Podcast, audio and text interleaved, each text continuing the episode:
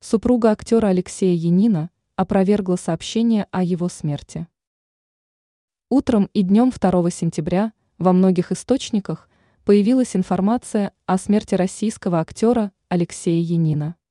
О том, что Янин якобы ушел из жизни, сообщил и Российский академический молодежный театр «РАМТ», в котором артист служил с 2004 по 2015 год.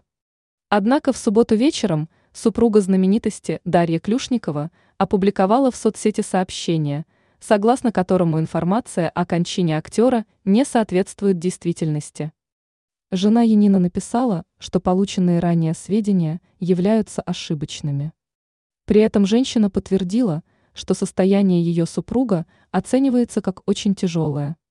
Леша действительно находится в крайне тяжелом состоянии в реанимации в коме, но он жив, приводит МИ «Россия» сегодня цитату из заявления Клюшниковой.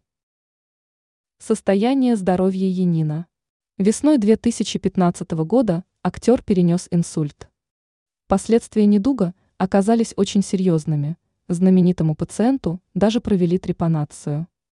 Последствиями нарушения кровообращения мозга и проведенной позднее хирургической операции стали нарушение речи и памяти у Алексея Янина.